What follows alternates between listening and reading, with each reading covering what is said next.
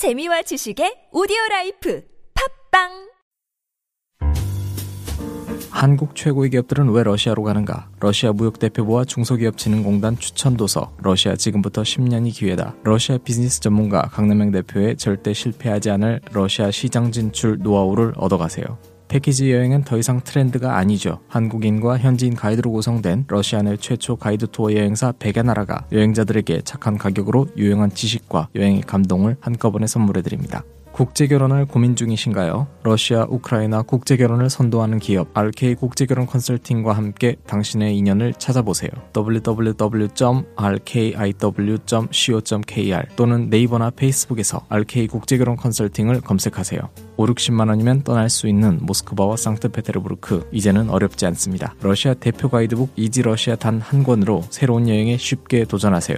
독립운동가 최재형 선생의 정신을 이어받아 고려인들에게 장학금 후원을 비롯해 동포 지원 사업을 펼치는 최재형 기념사업회가 여러분의 많은 관심과 참여를 기다리고 있습니다. 저희 팟캐스트에서는 청취자들의 관심사에 부합하는 유익한 광고만 선별해서 올리고 있습니다. 광고와 관련된 문의는 불곰캐스트 골뱅이 gmail.com 또는 페이스북 페이지 불곰캐스트 러시아를 통해서 문의하실 수 있습니다. 네, 안녕하세요. 이희찬입니다. 저희 방송에서 고려인 동포들에 대한 이야기는 종종 들려드렸습니다만 이번엔 사할린 동포들의 삶에 대해서 소개해드릴까 합니다. 러시아 전문 팟캐스트 보드카 먹은 불곰 74회 사할린 한인 특집 시작하겠습니다. 네, 고정 패널 소개하겠습니다. 네, 안녕하십니까. 어, 러시아 전문 팟캐스트 보드카 먹은 불곰 투자자 박경환입니다. 반갑습니다. 안녕하세요. 러시아를 사랑하는 모험소녀 서진영입니다. 반갑습니다. 네, 그리고 게스트 소개에 앞서서 또 한 분을 소개해드리겠습니다. 네, 안녕하세요. 오늘부터 보드카 먹은 불곰 팟캐스트를 함께 진행하게 될 새로운 패널 고민석입니다. 반갑습니다. 반갑습니다. 네, 그리고 이어서 오늘의 게스트 지구촌 동포연대 최상구 사무국장님을 모셨습니다. 안녕하세요. 예, 안녕하십니까. 지구촌 동포연대 사무국장 최상구입니다. 반갑습니다. 네, 반갑습니다. 반갑습니다.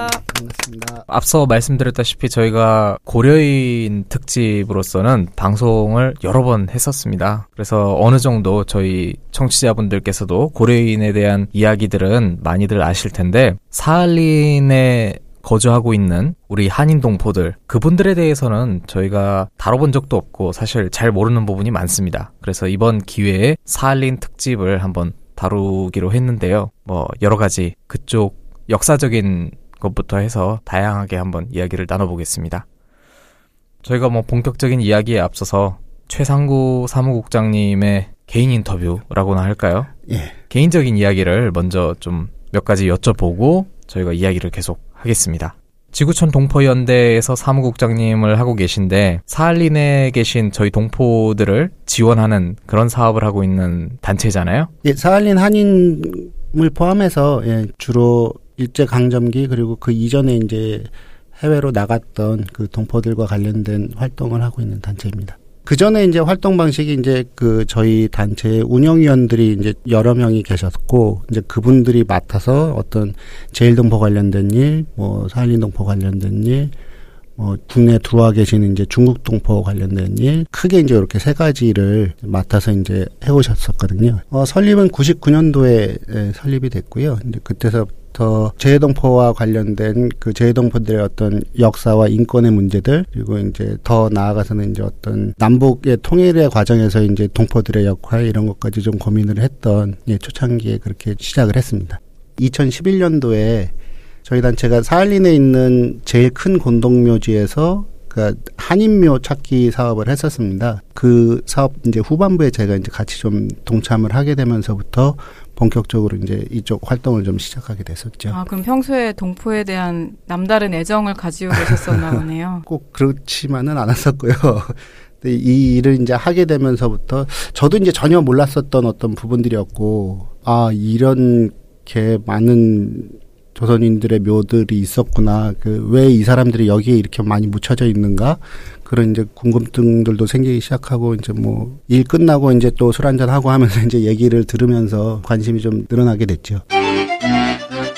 섬 크기가 이제 한반도의 한 80% 정도 크기인데 거기에 인구가 지금 한 49만 정도밖에 안 되거든요. 그러니까 제정 러시아 때는 이제 그 죄수들이 갔던 그 우리나라로 치면 저기 이제 뭐 땅끝 마을 정도의 그 굉장히 먼 유배지였고 이제 죄수들이 있는 감옥만 있었던 그리고 뭐 해군 기지 정도 이렇게 있었던 개발이 참 안 돼 있었던 곳이죠. 분포도로 보면은 이제 러시아인들이 가장 많고, 그러니까 두 번째 소수민족으로 이제 한인이 음. 있고, 사할린 한인 동포들은 이제 일제 강점기 때 강제 동원돼서 사할린 개발에 투입됐던 그런 분들인데 그리고 거기서 해방 이후에도 사할린을 벗어나지 못한 그런 지금 한인 동포들을 고려인이라고 부르지는 않는답니다. 가장 큰 차이점이 한마디로 자발적으로 이동을 했느냐 또는 이제 강제적으로 이동을 당했느냐의 차이인 것 같은데 그러니까 한국 사람들한테 이제 어떻게 예. 자기를 소개를 하느냐에서 음. 있어서 고려인이라는 표현보다는 이제 한인이라는 표현을 더 선호를 하시는 거죠. 이제 작년이 그 고려인 이주 150주년이었지 않습니까? 이제 그것처럼 고려인이라고 보통 우리가 알고 있는 구 러시아 권에 있었던 동포들 같은 경우에는 이제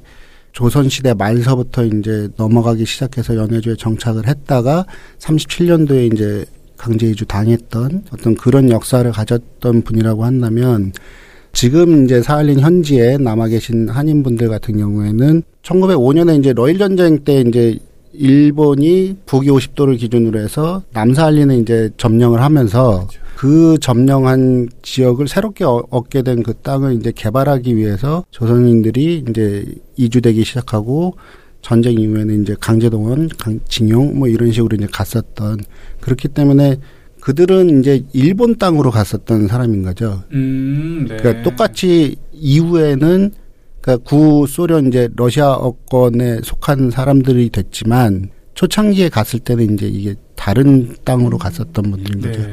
그러니까 나중에 그 남사할리는 이제 소련이 점령을 하게 되거든요. 예. 그러면서 소련 사회로 편입된 분들이어서 약간의 그 역사 자체가 이제 확연히 다른 거고 그 스스로 표현하는 하기를 이제 한인이라는 표현으로 좀 많이 부르고 있습니다. 아, 이제 좀 이해가 되는 것 같습니다.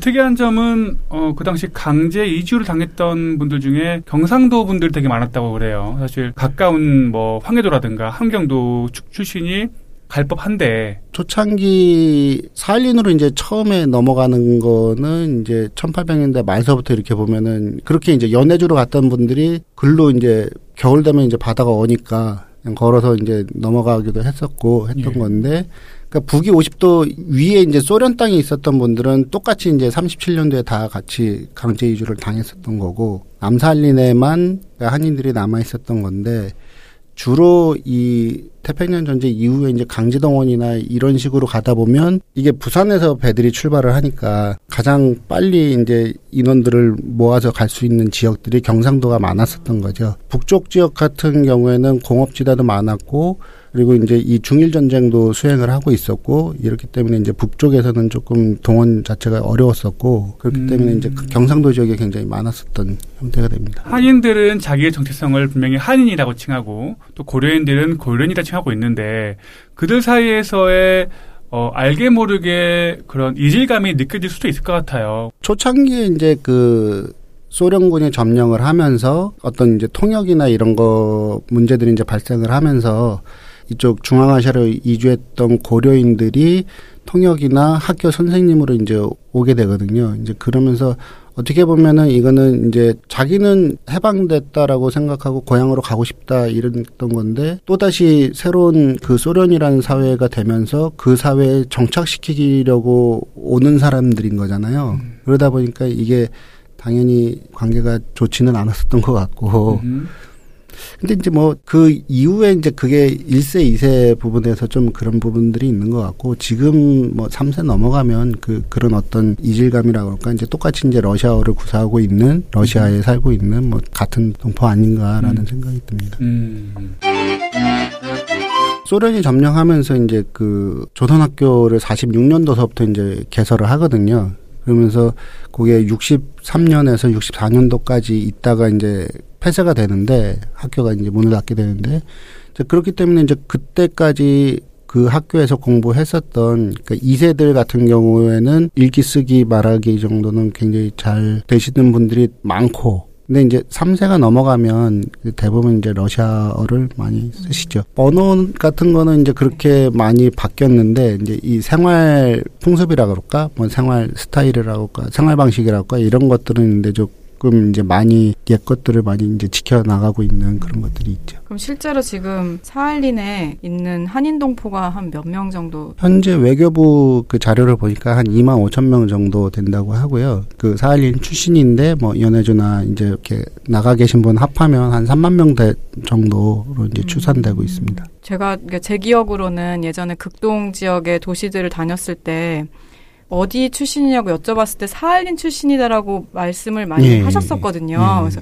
아무래도 사할린보다는 극동 지역이 살기는 좀 여건이 나아서 이주해 오신 거겠죠? 이제 2세들 넘어가면서부터 이제 그 이 부모님들이 그 일자 무식의 어떤 뭐 징용이나 이렇게 탄광으로 끌려왔거나 뭐 이랬던 분들이 많았기 때문에 이렇게 자식들에 대해서는 공부를 시키려고 했던 그 뭐라 그러지 이렇게 학구열이라 그럴까 이제 아. 그 이게 굉장히 컸어요 그래요. 교육열이 예, 교육열이. 나죠. 예. 학교를 보내려고. 예, 예. 근데 초창기에 이제 무국적자 같은 경우에는 이제 살린 내에는 이제 국립대 하나밖에 없었고 뭐 가려면 어쨌든 연해주를 나가야 네. 되는데 이게 이제 무국적자들 같은 경우에 이제 나가려고 하는 그 비자 자체가 이제 잘 안 떨어지고 음. 했었기 때문에 이제 내일이 시험인데 뭐 오늘 비자 나가고 나가라 뭐 이러면 이제 티켓은 어떻게 구하고 음.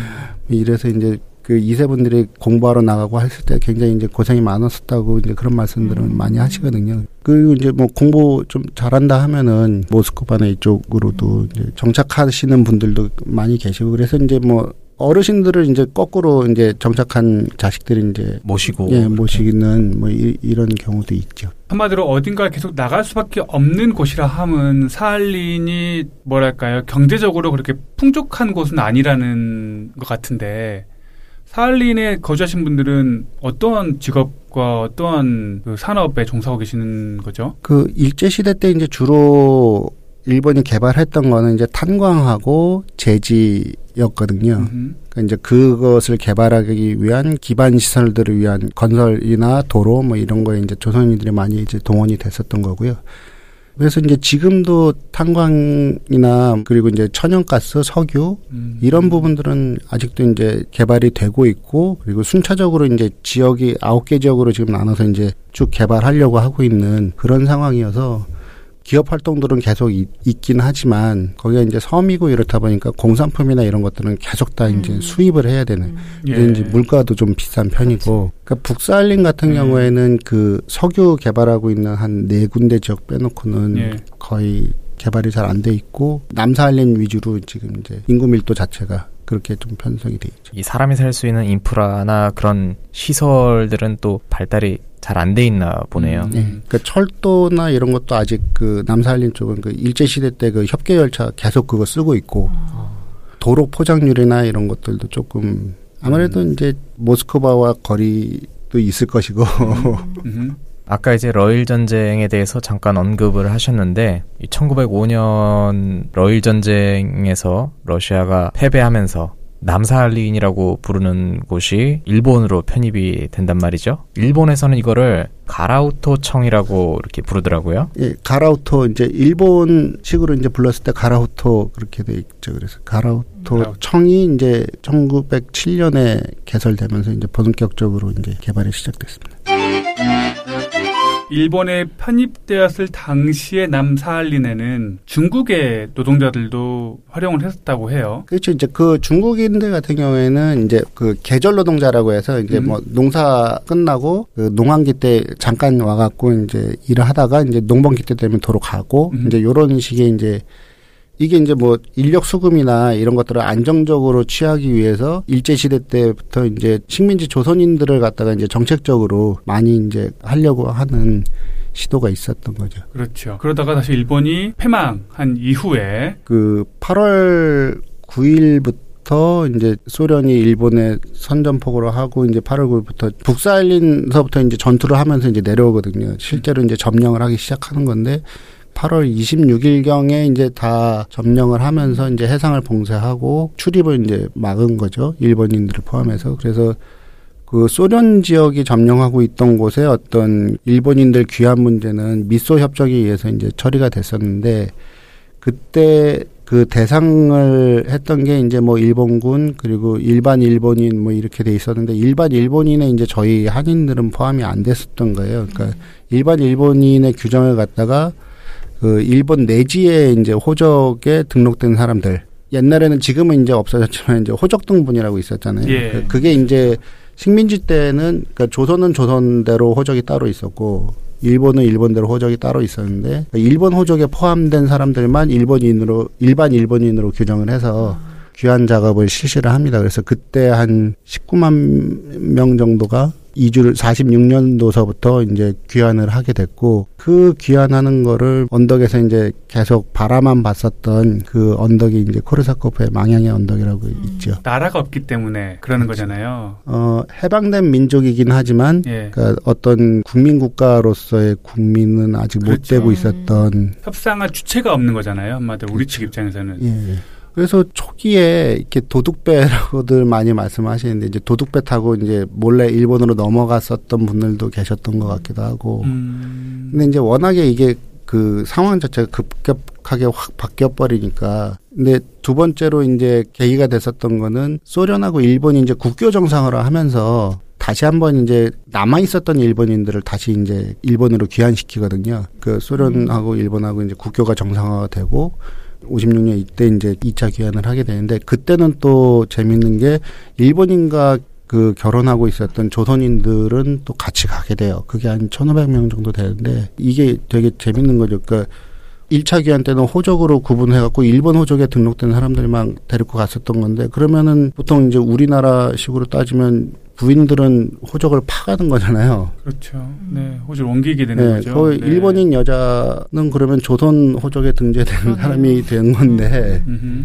근데 이 사람들은 또 2차 기한 때는 또 여기는 또 일본 사람이라고 데리고 가면 음. 그때 이제 2차 귀환 하게 되면서 거기에 섞여 있던 분들 중에 이제 귀환 운동을 하자 일본에서 이렇게 마음 먹으신 분들이 모여서 이제 일본 내에서 이제 단체를 만들어서 귀환 운동을 하게 되죠. 소련 정부 입장에서도 너무 많은 인원을 귀환 대상자로 설정하게 되면 사할린 인구가 줄어드는 거기 때문에 최대한 지연시키는 쪽으로 정책을 방향을 잡지 않았을까 싶은데요. 예, 맞습니다. 그러니까 실제적으로도 당시에 뭐 제지 공장이나 뭐 석탄 공장, 뭐이 탄광 현장, 뭐 이런 데서 이제 모스크바 쪽으로 올리는 편지들을 보게 되면 어, 급격히 인구가 빠져나가게 됐을 경우에 이제 공장이나 이 시설들 자체가 이제 유지가 안 된다. 그렇기 때문에 이제 최대한 나가는 것들을 좀 지연시켜야 된다라는 내용들이 있었다고 하거든요. 북한 정권에서도 사할린 동포들에 대한 부분을 관심을 좀 가졌지 않았을까 싶거든요. 초기에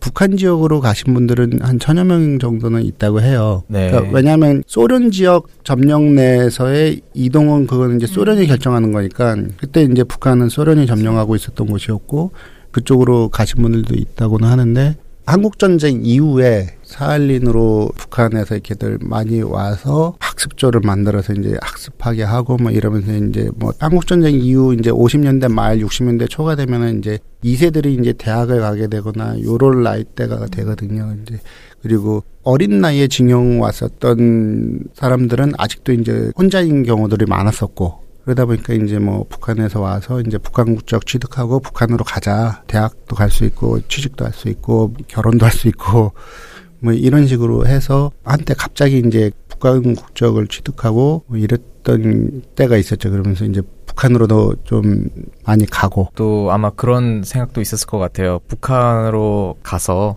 또 남한과 통일이 되면은 경상도권이 아무래도 이제 고향인 사람들이 많다 보니까 고향으로 돌아갈 수 있겠다. 음, 이런 그렇죠, 어떤 그렇죠. 기대도 있었, 음. 있었을 그런 것 것도 같아요. 있었고요. 가신 분들은 뭐 아주 많지는 않은데 국적을 취득하고 계속 사할리는 남아 계셨던 분들은 많았는데 이 대학 진학이나 이런 것 때문에 갔던 사람들이 보내오는 소식들이 학습적으로 하고 뭐 이러면서 했던 이야기들과 이제 많이 차이가 나고 그리고 이제 갔다가 사할린으로 돌아오려고 하는 거를 막았던 좀 그런 것도 있었던 것 같고요. 그래서 네. 일종의 행방불명된 케이스들도 좀 있고 이제 그렇게 되면서 국적을 도로 이제 무국적으로 바꾸거나 이렇게 되는 그 북한 국적을 포기하게 되는 경우가 이제 늘어나죠.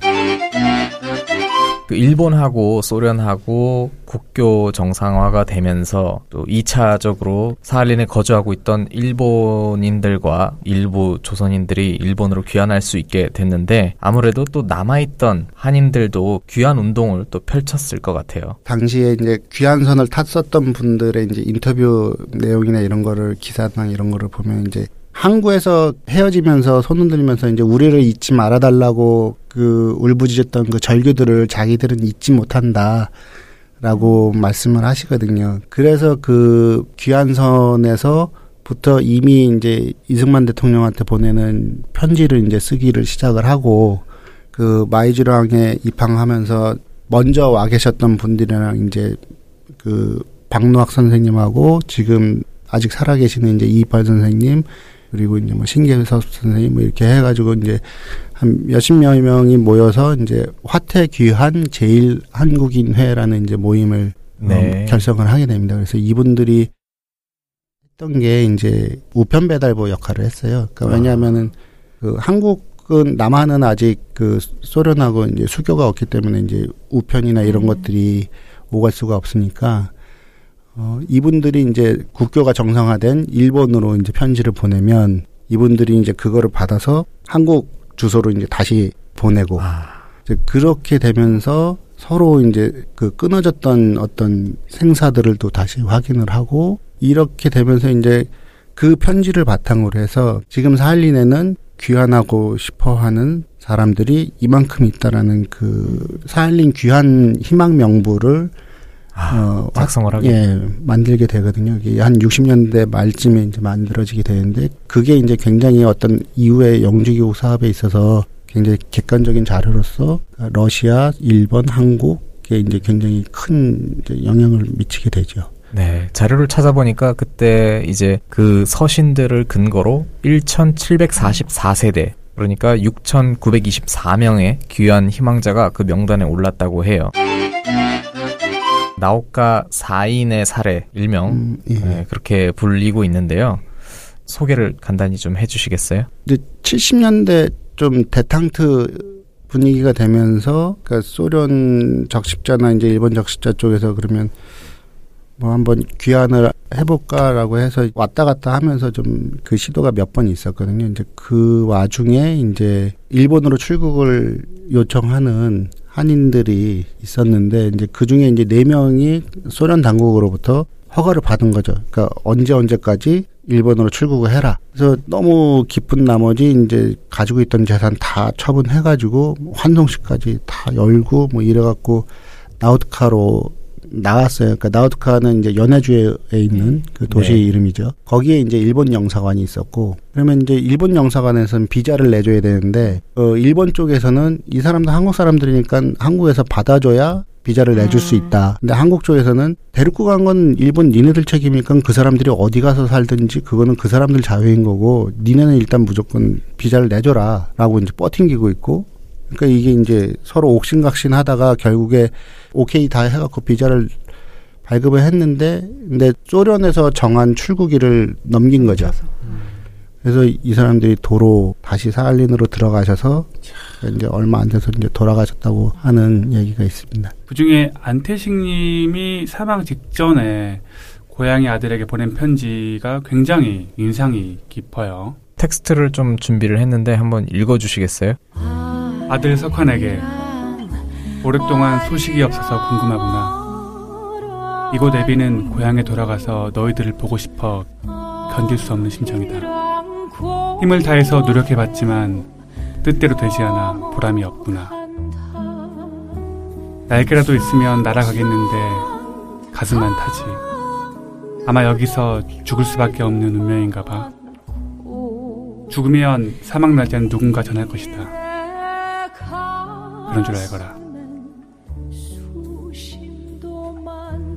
이 몇 줄 안 되는 편지에서 아 굉장히 많은 아, 네. 참, 이런 편지들이 아마 한두 건이 아니라 정말 수천 건, 수만 건에 이를 텐데, 참, 이 편지에서 전해지는 이 안타까움, 참, 그렇습니다. 씁쓸하고 여러 가지 감정이 드는 것 같습니다. 그리고 요분들 사건 이후에 소련 정부에서 이제 그러면 귀한 희망하시는 분들 한번 신청을 해봐라라고 공고를 냈더니 이게 뭐 일주일도 안 되고 갑자기 이제 천여 명이 이제 뭐 신청을 하면서 갑자기 그걸 이제 또 스탑 시킨 거예요. 북한에서의 항의도 있었고 그러니까 이제 이왜 스탑 시키느냐 하면서 이제 고향으로 보내달라고 하면서 이제 그 시위를 하신 분들이 있었어요. 음. 그분들도 그 이제 뭐 자식 조그만 아기들 뭐까지 다 해서 온 가족 한 40명을 갖다가 이제 북한으로 추방을 했었던 그 40명 그리고 43명이라고 지금 그 하시는 분들도 계시는데 그런 좀 사건들도 있고 그 북한으로 추방을 했다고요? 예. 그 시위를 했다는 이유로 어. 갑자기 이제 체포를 해서 정신병원에 가뒀다가 한꺼번에 이제 북한으로 추방을 했던 그러면서 이제 그 어떤 귀한 요구나 이런 것들이 70년대 고 말서부터는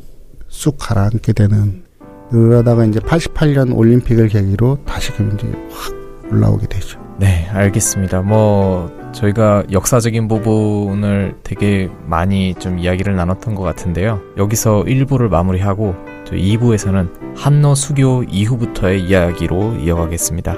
네, 방송이 올라가는 날이 이번 주 12월 31일 토요일인 만큼 미리 새해 인사를 드려야겠습니다. 2016년 저희 방송을 애청해주신 그리고 출연해주신 모든 분들께 감사하다는 말씀을 전합니다. 네, 병신년은 갔습니다. 2017년 새해 복 많이 받으시고 정말 좋은 일들만 가득하시길 바라겠습니다. 감사합니다. 감사합니다. 감사합니다. 새해 복 많이 받으세요.